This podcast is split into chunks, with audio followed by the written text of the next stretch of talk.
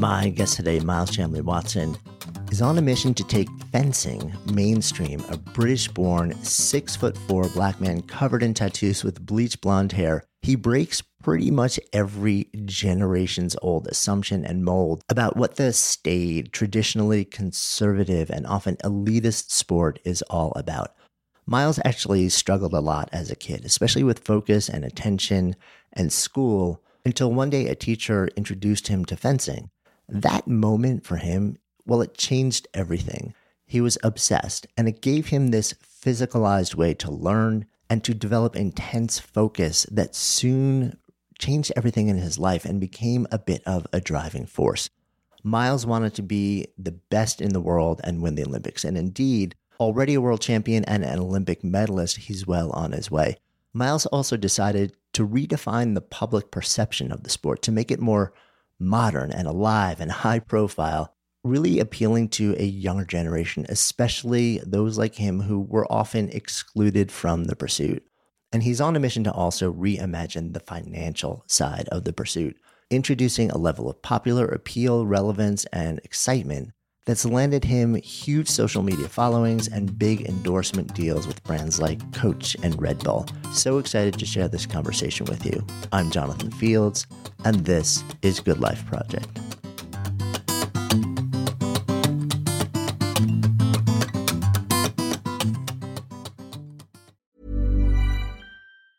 Normally, being a little extra can be a bit much, but when it comes to healthcare, it pays to be extra and United Healthcare makes it easy with Health Protector Guard fixed indemnity insurance plans. Underwritten by Golden Rule Insurance Company, they supplement your primary plan, helping you manage out of pocket costs without the usual requirements and restrictions like deductibles and enrollment periods. So when it comes to covering your medical bills, you can feel good about being a little extra. Visit uh1.com to find the Health Protector Guard plan for you. When you're ready to pop the question, the last thing you want to do is second guess the ring at Bluenile.com, you can design a one of a kind ring with the ease and convenience of shopping online. Choose your diamond and setting. When you find the one, you'll get it delivered right to your door. Go to Bluenile.com and use promo code LISTEN to get $50 off your purchase of $500 or more. That's code LISTEN at Bluenile.com for $50 off your purchase. Bluenile.com code LISTEN. This is Paige, the co-host of Giggly Squad, and I want to tell you about a company that I've been loving, Olive and June. Olive and June gives you everything that you need for a salon quality manicure in one box. And if you break it down, it really comes out to $2 a manicure, which is absolutely insane. It's also so easy to get salon worthy nails at home with Olive and June. The difference between how your nails used to look when you did them yourself and now with the Mani system is a complete game changer. The best thing about Olive and June too is it's a quick dry. Dries in about one minute, lasts for five days, and full coverage in up to one to two coats. Visit oliveandjune.com slash perfectmani20 for 20% off your first system. That's oliveandjune.com slash perfectmani20 for 20% off your first system system. You're up in uh, Vancouver doing some training, but pretty much raised in New York. But I guess even before that, um, born in London or around London. Um, yep. Tell me a little bit about sort of early life for you um, before you headed to the States. I was born in London, born in between Brixton and Ealing Broadway, which is like kind of outside London. I was playing football growing up. That's kind of the only sports that football, rugby, cricket, it's kind of what London is known for. And then my mother met my stepdad, who's my dad, and he was like, "Hey, I'm moving back to uh, New York City. You want to come?" And she's like, "Yes." And I was like, "No, I do not want to go." Um, I was ten. You know, it's like the prime age when all your friends are there, and so that really kind of sucks for me. Uh, and I get thrown right into public school in the middle of the year because we kind of moved. I would say like January, February, like a weird time, right into public school. And I was obviously like a kind of pain in the butt, like and ant to my pants kid. So I was kind of getting into trouble all the time. And I got kicked out of the public school. PS 37, hello. Um, and then my mother met this lady who was in the admissions program for the Dwight School, which is a pub- private school. And I was like, okay, let's give it a shot. Let's kind of try it out and see what happens. And I got in by my charm. And um, as punishment, well, not punishment, as like a stipulation or or whatever you want to call it. I had to pick up tennis, badminton, or fencing from three to four thirty as like my extracurricular punishment. I was like, whatever, swords are fun. Have fun with this. And I was like, oh wow, like I can stab you and not get into trouble. Like this is quite fun. And then I just slowly started to get better in school and just kind of fell in love with the sport of fencing, just the art of you know one-on-one combat, felt like a little superhero. Uh, and then, you know, that was when I really started to take the sport seriously when I moved to America. Yeah, I mean, it sounds like also. Um, I know you you described yourself as uh, very. Uh, I'm, I'm like I remember reading this quote: very ADHD, super crazy, couldn't sit still. You couldn't tell me anything. I was this hothead kid from London. When you end up at Dwight, it sounds like also part of what was going on with you is learning struggles and attention struggles. Yep. And so part of the was part of the fencing then was that required was was the sport required for everyone or were people looking at you and saying hey listen this kid needs to be he needs to explore the world and to learn and like to to move his body in a way that's different in order to sort of like allow him to sort of uh, be able to to to focus back in uh, and be himself yeah. So great question. So I honestly think it was someone they saw as like this kid kind of ADHD, AD, ADD, dyslexic, whatever you want to call him. Let's give him a sport where he kind of has to figure things out, right? Because fencing's like chess and boxing. You have to use your mind, but also you have to kind of think ahead. So I think they saw this as like, I mean, most kids weren't fencing, you know, like I think it was select few, maybe like 10 kids in my class and I think that's kind of what they saw in me. And the lady named Ellen Grayson is the woman who changed my life. She was like, Miles, I think not only can you get into college, and I was like, college, what's that? In London's like university. I was like, I didn't think that was even a possibility. And then that's when I really was like, okay, this sport is not just like the parent trap. It's really got some beautiful combat, but like mental warfare that kind of encompass into one umbrella. And I think that is what drew me to the sport. Yeah. Do, do you remember the first time you picked up? I don't know if it would have been a foil back then or whatever it was. Like, do you remember having an immediate reaction or a sense that, like, oh, uh-huh. this is different? I do. So we were in the gym and it was foam swords. Like foam swords. Like I was like 11. You couldn't even like actually use the real ones yet. So it's foam. We were like hitting each other in the head with them. And she's like, Miles, like, pay attention. I'll never forget. I was like, I'm sorry, I'm sorry. And then I was like, when do we get to use the real ones? And she was like, you know, when you get to a certain level, I was like, okay. And then that was when I was like, I want to try the real sword. So it was like maybe two weeks to three weeks of this foam sword kind of, but I'll never forget it. It was like this little gym and there were padded walls. I don't know why they're padded walls. And it was like 10 of us in the class and anything from 10 to 14. And that was my first memory of the sport. Yeah. And it sounds like for you, the like you immediately had a goal. You're kind of like, okay, I want to be done with the foam. yeah, exactly. I was like, okay, this is kind of fun, but like, where's the real shebang? And that's when I was like, oh, it's possible. So just kind of keep going. And then now we're here. It's, honestly, like, it's a wild ride. Yeah. I mean, when when you pick it up at ten or eleven years old, right? There are ten kids in the class. Um, Dwight is a well-known uh, school in New York City. Um, was fencing kind of an unusual thing for kids to do there, or how, how is it looked at with your fellow students? Oh, it's not a cool thing. it's not like, a, oh, you fence? No, but I was like, what's wrong with that? I was like, you put a ball in the hoop. Cool. You know, like no disrespect to anybody playing basketball. I love that sport too. But I was like, what's so not cool about playing with swords? You know what I mean? I was like, I basically wanted to be a superhero and turn that into my passion, into my job essentially. So you get made fun of all the time. Oh, what did you do? play with sticks today? And I'm like, mate, oh, you just wait. And then that kind of fueled me into this what I am now, I think, was people telling me, you know, what are you gonna do with this sport? Like, what are you gonna do with it? You gonna make any money? It's not cool you know, like, how you gonna get any girls? And I'm like, oh, well, girls don't like like a sword fighter. You know, I said I was like, okay. And then that's kind of what fueled me at that age. It's like, oh, you don't think I can do this? Watch. and then I just went and turned into a different animal. Then. Yeah, so it's almost like people saying, "Okay, you're doing something that's not all that acceptable, not all that cool. It's not going to give you status or money or power or relationships." So why bother doing it? And you're like just and and that for you it's interesting because especially as a kid in the teens where you've just come from another country you really just want to be accepted a lot of kids would have probably caved and said let me just do whatever's going to let me fit in the most here. And for you it was the exact opposite. You're like no no no i'm going to show them all. Oh i could just i never forget these people's faces. Oh my god they were like dude pick up something cool man. You're from london. Play play soccer and I was like, what's soccer? It's football first off. And I was playing football too at the same time until about 14 as well. Then I was like, you know what? You guys should have never fueled this beast because I'm not stopping. And then I was like, and I started to get better in school, right? As I started to dedicate more time to fencing, I started to get into less less trouble.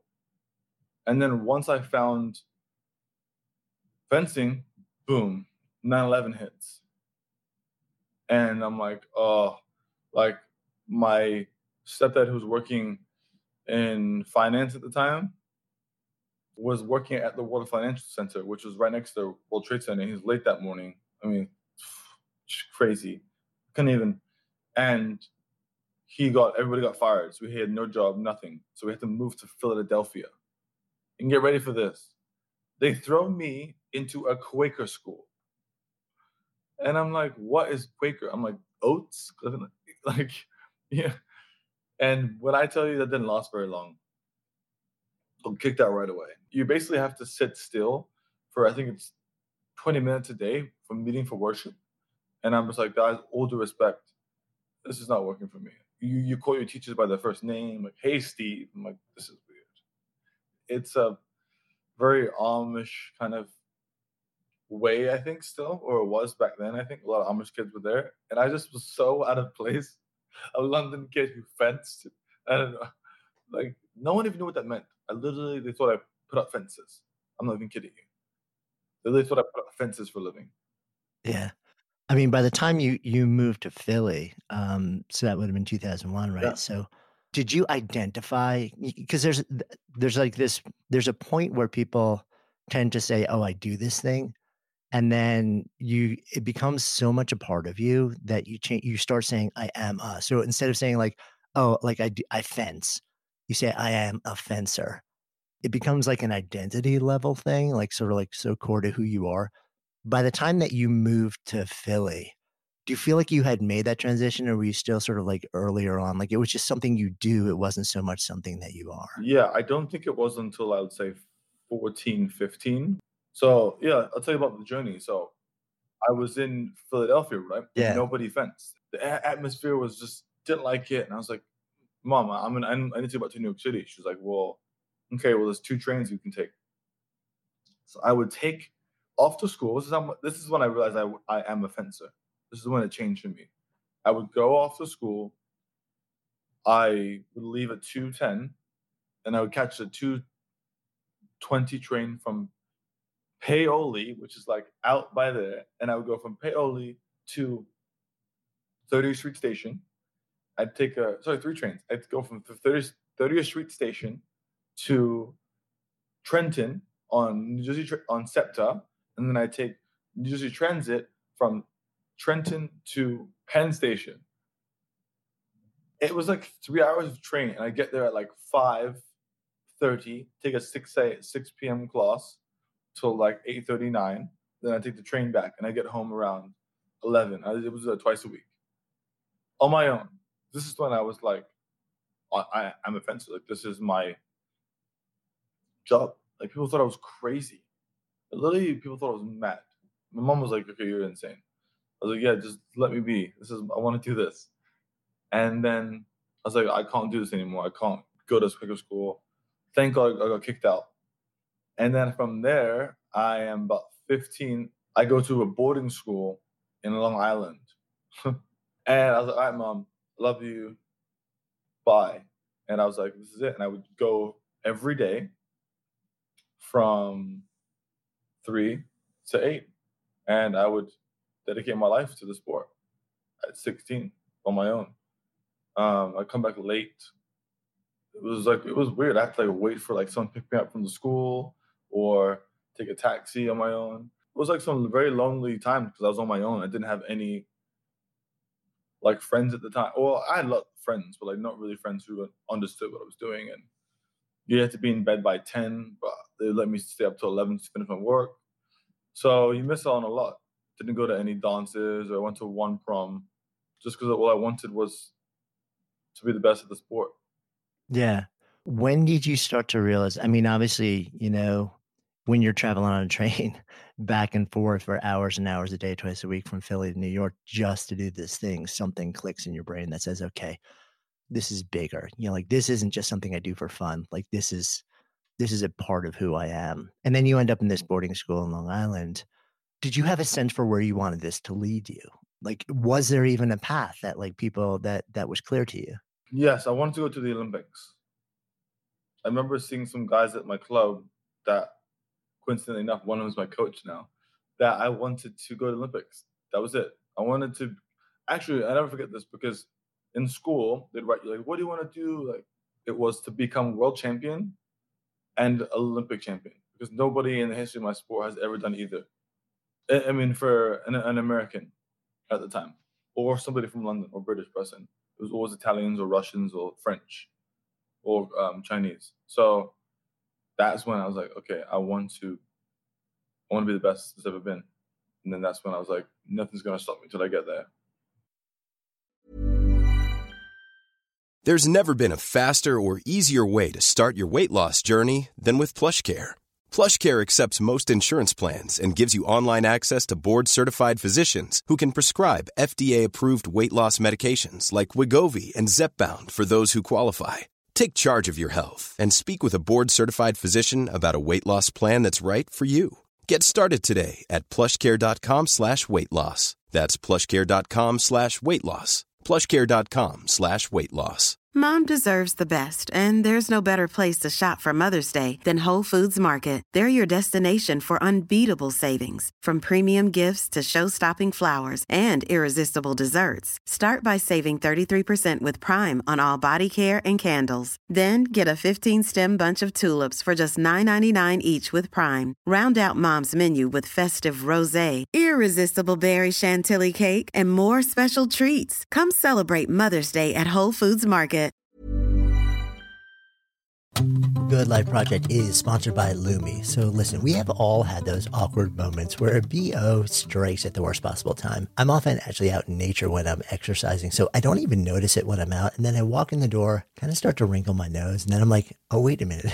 That's actually me. That is why I'm so thankful I discovered Lumi Whole Body Deodorant. This revolutionary product, it was actually invented by an OBGYN who wanted a solution for her patients struggling with private odor. But Lumi doesn't just work, quote, down there. It provides incredible 72 hour protection for your entire body using mandelic acid. I kid you not, this stuff is a game changer. Lumi is safe and effective for pits, for feet, you name it. And as someone who's tried it, I can attest that it seriously works. The fresh scents are just an added bonus. So if you're ready to say goodbye to BO for good, try Lumi Starter Pack. It comes with a solid stick deodorant, cream tube deodorant, two free products of your choice like mini body wash and deodorant wipes, and free shipping. As a special offer for our listeners, new customers get $5 off a Lumi starter pack with the code GOODLIFE at lumideodorant.com. Don't miss your chance to experience the relief of true full body freshness that equates to over 40% off your starter pack when you visit lumideodorant.com or just click the link in the show notes and use the code GOODLIFE. Good Life Project is sponsored by Quince. So, my wife actually originally introduced me to Quince because she loves their clothing, and I have been hooked ever since. I literally lived in their Mongolian cashmere ribbed beanie and pullover hoodie pretty much all winter. And as the weather warms up, I wanted more breathable summer pieces without overpaying. And Quince has just the super high quality items like linen shirts, performance polos, activewear at 50 to 80% less than similar brands. Quince partners directly with top factories, cutting out the middleman to pass savings to customers. Actually, just ordered a new European linen long sleeve button down shirt. Super excited to get that. And I'm always just so amazed at how they can keep their prices so affordable while the quality remains really high. So if you're looking to upgrade your wardrobe, I highly recommend you try Quince. Go to quince.com slash GLP for free shipping on your order and a 365 day return. That's Q-U-I-N-C-E dot com slash GLP to get free shipping and 365 day returns. Quince.com slash GLP or just click the link in the show notes. Trust me, your wardrobe will thank you. When you start competing, tell me about the culture because I, I think, you know, you talk about basketball, football, baseball, soccer, like all the sort of like mainstream sports with big professions around it and crowds and stuff like that. I think everyone has a sense for what the culture is around the sport. But fencing is a whole different world. You know, it's sort of, I feel like it's almost invisible to almost everybody except for the people who fence. You know, we've heard this thing exists. We know that certain people at Ivy League universities do it. Um, certain, you know, like elite clubs because but people just don't have any sense. Tell me a little bit just sort of like about the culture of the sport. So the culture of the sport is still very elitist, predominantly white, right? Still has that of just you do it in college and you know it's very stuffy, and there's not many people that are black or mixed race or whatever you want to call it, you know, that look like me. So it's very a judgmental culture it's it's very like you have to have a lot of money to kind of get into the sport. I'm lucky that I found Ellen Grayson who helped me out. But it's it, the stigma is very, you know, let's go to a fencing match, let's drink some champagne, let's wear a suit and watch them fence. That's kind of what it is, what it still is. So my goal when I was seeing these competitions was this has to change. There needs to be more diversity, there needs to be more energy, there needs to be why our competition is not broadcast on TV. Like this is crazy. So I was like, you know, like we need to change this.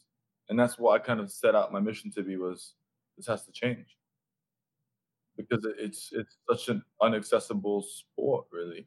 Yeah. I mean, it sounds like for you, there was a love of the sport itself, but you sort of like widened your lens too mm-hmm. and said, there's a bigger issue here. It's really exclusionary and also just not getting a lot of attention. And like you said, you know, earlier in our conversation, this is sword fighting. It's actually pretty cool. exactly like why would this be why would this be like kept in this tiny little you know like pocket over here and only certain people can do it and only certain people watch it? So your mission was bigger. Way bigger yeah. And i was like you know what? When i'm done with the sport it will never be the same. And it won't be. If people if people could see the smile that just went across your face.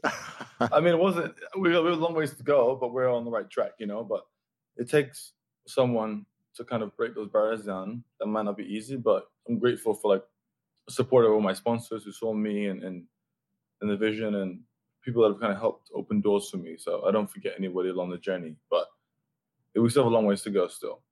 Yeah. I mean, you mentioned the sport is, is predominantly white or was, and, and it sounds like still is, sort of like white men.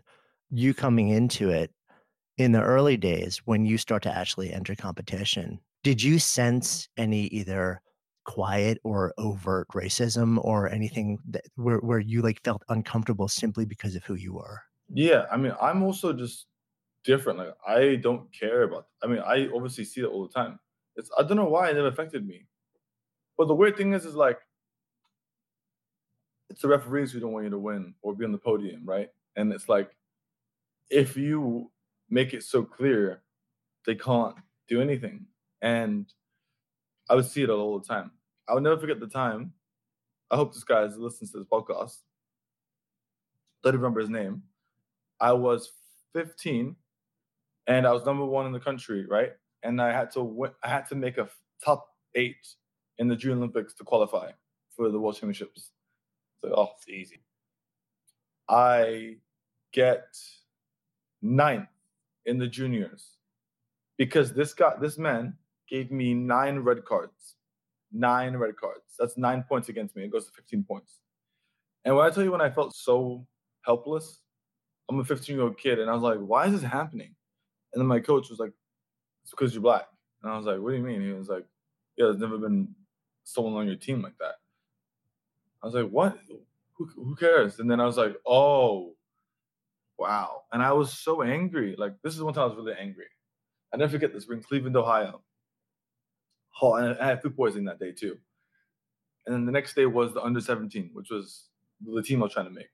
And when I tell you I won and I killed everyone, but I missed the team by two points. I sat in the drug testing room because the first ever got drug tested. And I was like so happy because I thought I qualified, right? And then the point system, whatever, I didn't qualify. And I was like, I will never have this taste in my mouth again. And since that day, I made 15 straight teams. And that's when the first time I was like, okay, I'm I'm gonna make sure this never happens to another kid like me, because maybe another kid might not be strong enough to come back and be, you know. And that was one that was one of many where really stuck in my mind. I see this guy still to this day. I still see him in competitions, and I don't even let him come near me. He can't even come near me anymore. If talk to my coach, my people around me, just because I don't even want to give access. Uh, yeah, that guy really, that guy really pissed me off. Right. Yeah, I mean, it's interesting. As you were talking, I was thinking about Olympic gymnasts actually, and how, you know, in theory, you know, everything is just, you know, you, you tally up the points and whoever gets the most points wins. But really, it's so subjective underneath that because you can either award or not award points.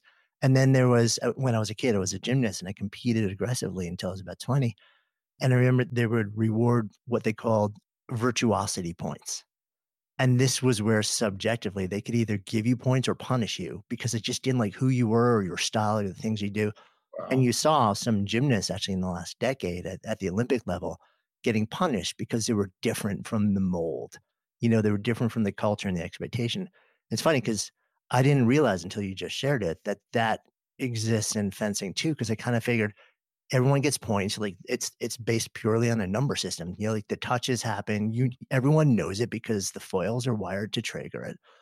But I had no idea that you could then people could subject subjectively really interfere with that whole process. So our sport, I would say, besides gymnastics, which is the most subjective and insane thing I've ever seen, because I watch at the Olympics and Simone's always good friend of mine, always girls. But our sport is referee. So if someone doesn't like you, he can literally just say, "Huh, I'm the referee."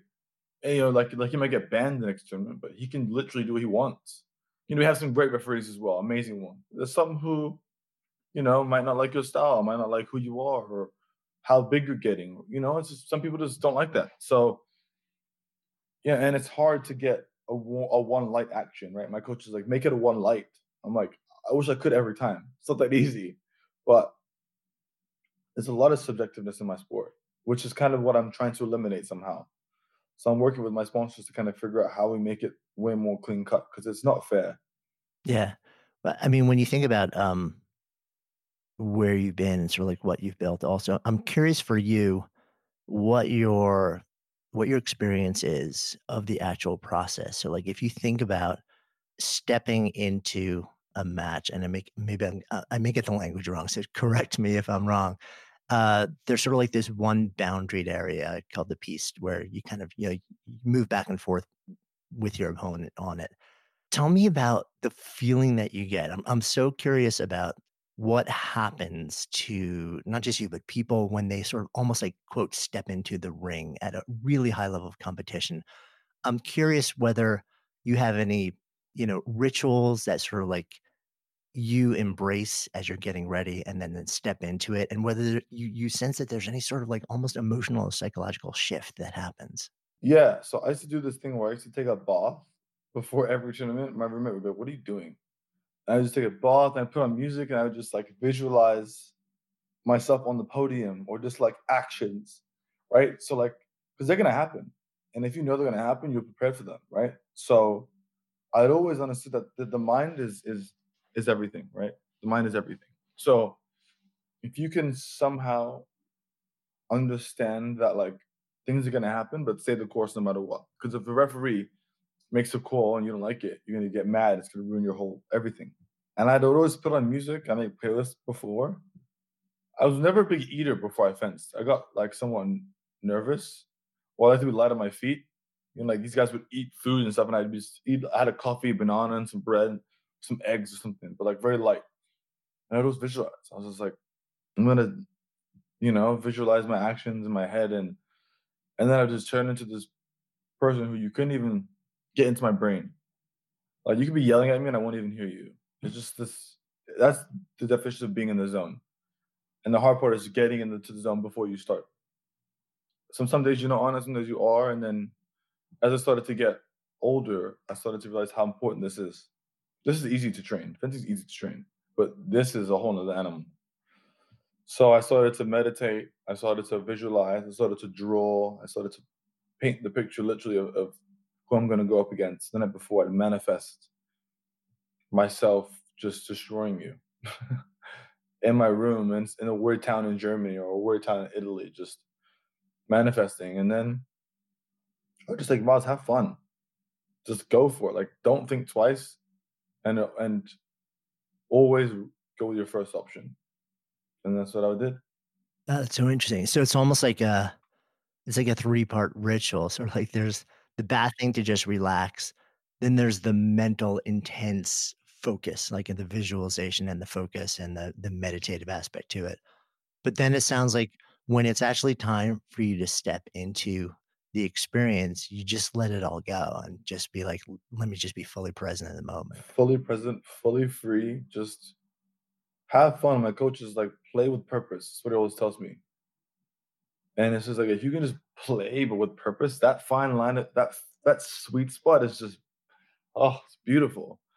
It's not easy to get all the time, obviously, but if you can get into that sweet spot, oh my God, it's that's what you live for. And it's just like I'm just getting started in my sport. I think myself, which is scary, but I think I'm just I haven't tapped into what I'm going to be able to do yet. Yeah. I mean, it's amazing that everything leading up to it is the mindset of a warrior and ferocity. And then when you're actually in it, it's the mindset of a kid just playing. exactly. Like being that kid, because kids are so pure, right? Kids don't know any better. They just do what they feel. If you can be that kid all the time, you're so dangerous because kids have kids have no fear.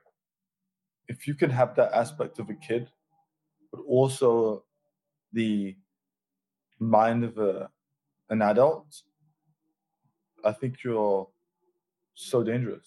Yeah.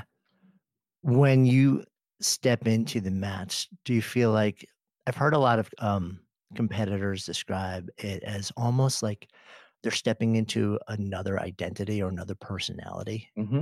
Does that happen to you? I'm curious. Every time I put the mask on, I'm a superhero.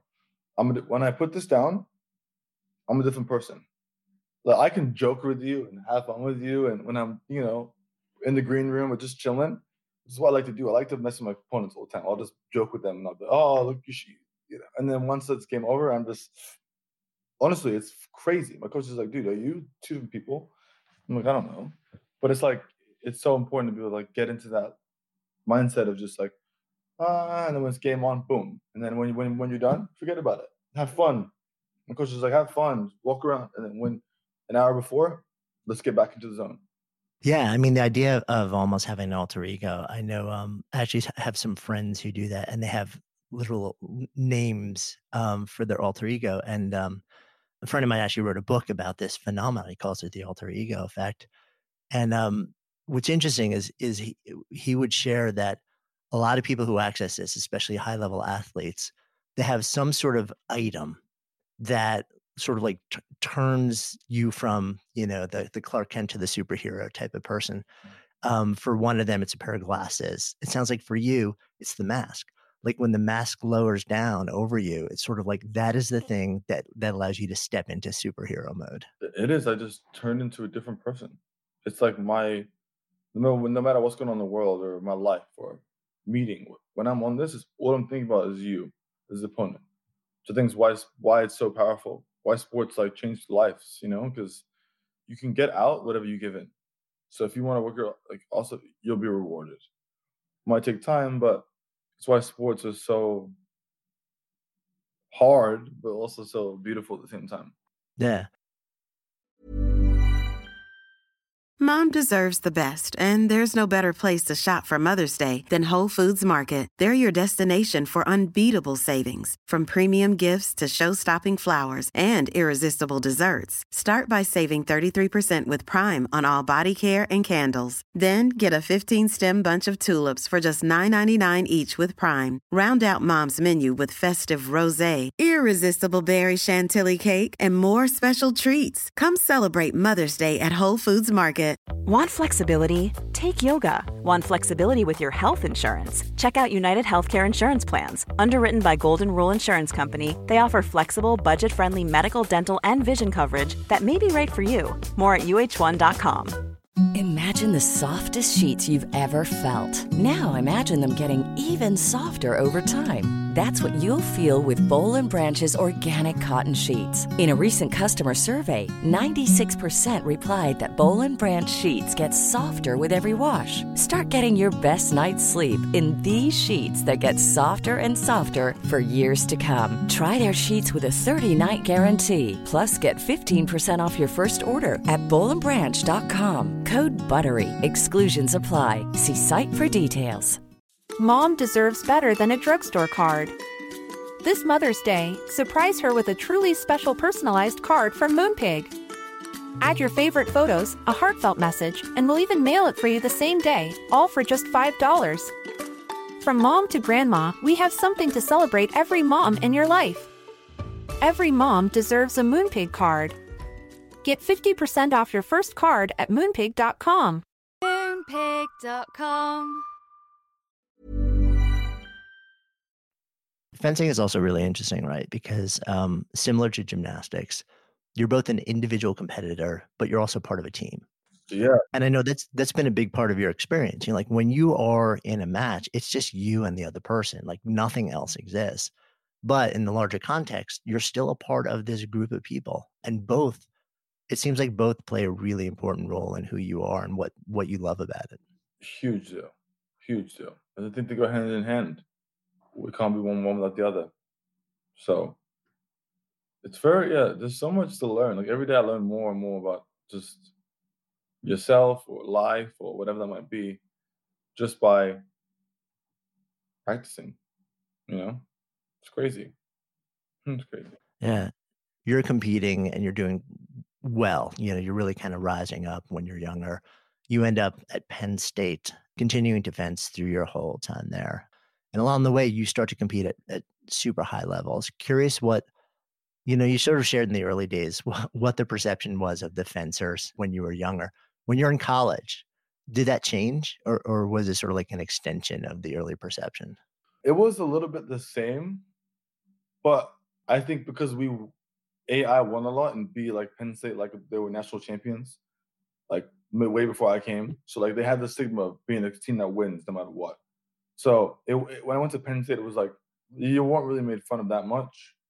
And then I went to the Olympics right when I got there, so that kind of changed a lot for me. I was like, you know, it's incredible, you know. So I was also on a different playing field than everybody else because I was never in school because I was always traveling for my Olympic team. So I didn't finish school obviously because I signed to Nike. But like Penn State, they, they were amazing. I love that school, um, and they were amazing with accommodating me and making sure that like I was competing for NCAA's, but also I was competing for my Olympic team and my World Championship team. So I was going to Ohio State one weekend and I was going to Italy the next weekend. So I was literally never in school.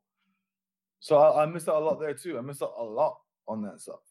And I come back Sundays. I have to go right into training on Monday into work. So it was I didn't want to go to college, honestly. I didn't think I needed to, but I wanted to get the experience for at least a year or two. Yeah. Was that weird for you though? I mean, I can't imagine sort of like uh, you're hanging out with your friends in college. Uh, you know, and I re, you're a freshman in college. We all know like freshman life in college or something. You're hanging out. You're you're in Pennsylvania, and then you kind of vanish for three days. You're over in Italy competing, and then you come back and you're like, oh, 9 a.m. class. That must have been so strange for you. I was I was honestly living in a different world because nobody could relate to what I was doing. I literally be fencing. All, I have to like win NCAA's and I have to try and win the world championships, and I like have all those obligations, and I like have to still be eligible for, for school, and I try and see my friends and all that, and I mean, I can't complain, but um, it was a lot to juggle for sure. Yeah. So you you show up freshman year, you end up in the Olympics. So you're what, 19 something, somewhere around there, right? I was 20 at my first Olympics. But yeah. Right. So here's the thing that you've been working towards. You've been telling people um, you're going to for years now. And the first time you go and you show up there, like you step off the plane, you step into the Olympic Village. What's that like for you? For me, it was surreal because it was in my hometown. It was in London. So like my grandma, my nan me, my aunts, my uncles, my hooligan mates who were like, "Oh, you're in the Olympics, bro!"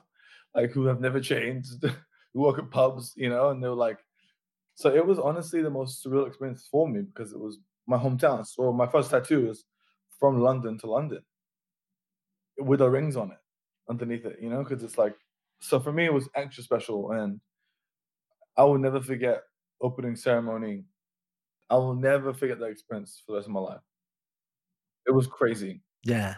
Tell me about the experience also. So you're there. I mean, just getting there in the first place. Like you said, it's London. This is you know, like your hometown that alone is really powerful in the opening ceremony. When you finally step into your first match, when you're like, okay, so this has been fun. This is awesome. I love hanging out with all these yeah. like people who are world renowned and it's an amazing community. But now it's time to actually do the thing that I have been not only training to do for life, but telling people like this is where I want to be. And in the moment where you actually step in and say, okay, this is time, what does that feel like for you? You don't really know. It's there's no word. It's just surreal, right? Because you walk out there and you see everyone, like fifteen thousand people, just screaming for you. It was funny because so the announcer was cool actually. He was like Britain's own, but not really. Coming out of the United States, like I had Great Britain kind of behind me and America, but it was fucking amazing. You know, I had a great first match, second match, and third match. No, sorry, the second match was when I fenced this Egyptian kid who never forget. I debuted the, the new Nike. I had these Volts, which is like highlighter green shoes, highlighter green socks. And I remember changing the way I fenced for some reason. Something switched in me, right? I put too much pressure on myself. I wasn't having fun. I was tense. And I knew I was like, mm, this is going to be tough. And I beat this kid 15 3 before, and he ended up getting second. His first ever medal. He got silver medal. He almost won the Olympics. I can't. And I was so sad and pissed off. So sad. And I was like, all right, team, we got fourth.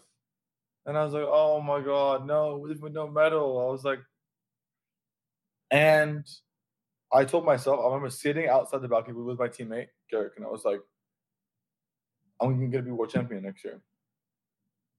He was like, okay. I don't know why I said that or how. I just went into that season like just so determined. I was just like, it was the most mentally ready I've ever been. And I was the first American to ever become world champion. And I remember sitting on the podium and like crying, tears on my coach, hug, my coach. And I was like, wow. like first ever American to win. Like first ever African American to win. I was on the first ever American to ever win. And I was like, that's when my life changed for me. But I, I needed to lose in the Olympics unfortunately, to know what I had to do for the rest of my career, if that makes sense, which is a very painful lesson to learn. But if I didn't learn that lesson, I don't think I'd be where I am to this day with the success. When I was there, I thought everything was over. I was, I'm going to back to Penn State a loser. You know, I was like, I didn't want any of this gear anymore. That's how hard it was on myself. And then, like, oh, dude, you should be happy to be here. I was like, I don't care about being here. I want to win this thing. So that was like a weird switch for me. Yeah. I mean, do you, it's interesting that you had that sort of, that momentary shift in mindset that just says, okay, it's almost like snap out yeah. of it, you know? Yes, this was brutal. You know, this was the exact opposite of what I wanted, but you're not done. Um, because a lot of people would be done at that yeah. point, but there was something in you that said, not only am I, you know, like not done, but next year, these next 12 months, I'm going to become the best I can. I went to like a just a different mode of just like who I wanted to be. And I knew when I won that, I was like, I'm leaving college. And then I won, and then I got, and it was the first fencer that Nike ever signed, male fencer. And I was like, okay, wow. It, sponsorship happened, and then things just took off for me. Yeah. Let, uh, let's talk about that a little bit because I think it's really it's, it's interesting, right? So let's talk about the economics of fencing because you know when you look at a lot of sports, especially a lot of athletes that end up you know wanting to compete in the Olympics, the economics are kind of brutal, um, especially the ones where they're not sort of prepping for a pro career after in a giant league with potential huge paychecks and huge sponsors. What do the economics of fencing look like for most people? And then how did that change for you? I mean, most kids live with their parents, and most kids work a job in fences for their second career, right? Most of them don't make money. Like, none of them have sponsors, unless you're like in Europe or Asia where it's different. You're a government sport. You're you're, you're taking care of your, you know, your celebrities. If you're in Russia, you win a medal. You're on billboards. In America, no, there's nobody that I looked up to. That's like, oh, he's doing something cool. No one. Fencing, right? Because it's like, how do you make money? They're like, oh, let's just go to college, and then I'll leave fencing and then make make money. That's what most people think because that's the only real economic benefit is to use fencing to get into college. So I was like, no. I was like, not that money matters, but I, I was like, hey, I want to be the first fencer to ever make a million dollars. That was like something I was I was told myself when I was 16 to my mom. She looked looked at me like I was insane. But I was like, no, I'm gonna change this. I was like, I'm gonna be me and I'm just gonna change the sport. And then, you know, I think I'm on the way to doing that by just not only getting sponsors, but also putting fencing in the light that it's ever been in. TV, commercials, magazines, events, you know, like so I was always the first to do that, all that stuff. And I think that's what brands also see me as like I'm someone who's taking fencing from niche to mainstream, right? But I'm also showing kids that if you're good enough at something, you can be great at anything. And this is something I was writing down yesterday in my little notebook over here. I told myself that I never want to be a statistic. I want to be an anomaly. A tattooed black fencer. Like that sounds like you're seeing a unicorn in the streets. So that was, I think, what was the difference between me and everybody else is I did see the vision, even though it might be crazy. I saw the vision. And all, all I needed to do was see it myself. I didn't need anybody else to see it. Not my mom, not my dad, not my sisters, not I was gonna make it happen.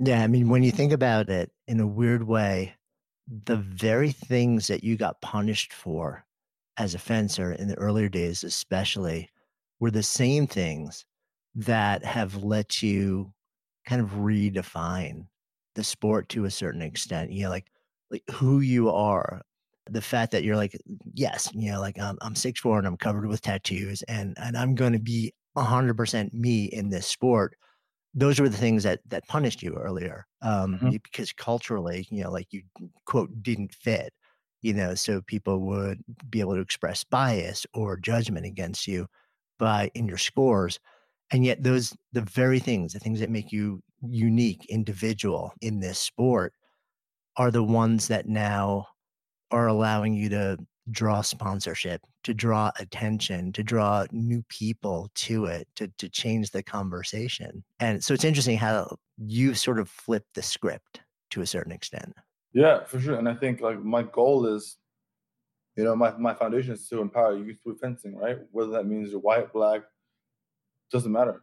I just hate wasted talent. So I want kids to see if you're good enough, I'm gonna find you and I'm gonna take you on my wing. I'm gonna make sure that you have none of these barriers that's going to stop you from reaching your goal. So that's what I just want to do. I want to inspire these kids to say, like, listen, Miles did it. I can do it too. That's all I want is that. So, because I never had someone go, oh, he did it. So if I can be these guys, is these people that they look up to, then that's the reason why. That's the bigger reason, bigger than any medal, by far. Big, way bigger than any medal is to inspire a kid to see his, see him be like, oh wow, I could do something. That's for me the greatest gift I could give someone. Yeah. Was that shift in priorities something? Was there something that happened that made you say, you know what, there's something that's actually more important to me than winning competition? Or was it sort of just like a gradual evolution over time? There was over time. I think like when I started to reach like this level where like I would go to competitions and people would like surround me or swarm me, like uh, I gotta go to Russia and people would start crying. I was like, why are you crying? You know, I was like, oh, you mean so much to me. And I was like, whoa. That's when I was like, I never knew I had this effect on people, right? Like I never knew. So that's when I was like, oh wow. It's not just you, Miles. Like it's you gotta take this sport and you know, use broad shoulders and take the sport on your back and, and let's give this thing a ride. That's when I was like, oh my God, like I can really I have a real impact on the sport, you know? And that to me was the shift. Seeing people really like see me like in this light. And I was like, whoa. Makes you want to win more. You know, adds like adds a good pressure on you. I love pressure. Yeah, apparently. when you think now, you know, so you've built this career now where you get to do the thing that you love to do. You have completely broken the mold and rebuilt it in a way where the economics actually work for you, where you have attracted high level international sponsorship and also attention to not just you, but to the sport. And like you just shared, you know, a real commitment to turning around and then giving back and saying, or, or, you know, combination of giving back and paying forward, saying you're like, okay, so I got here, but part of what I'm here to do is affect other people and open doors and show them what's going on. When you think about where you are right now, the opportunity that you have to play, you know, in uh, in the lives of so many different kids potentially, do you ever reflect on the early days, the moment where Ellen Grayson saw something in you that was different and sort of like encouraged you to change and, and, and to do something really different. 100%. Without her, I don't know where I'd honestly be.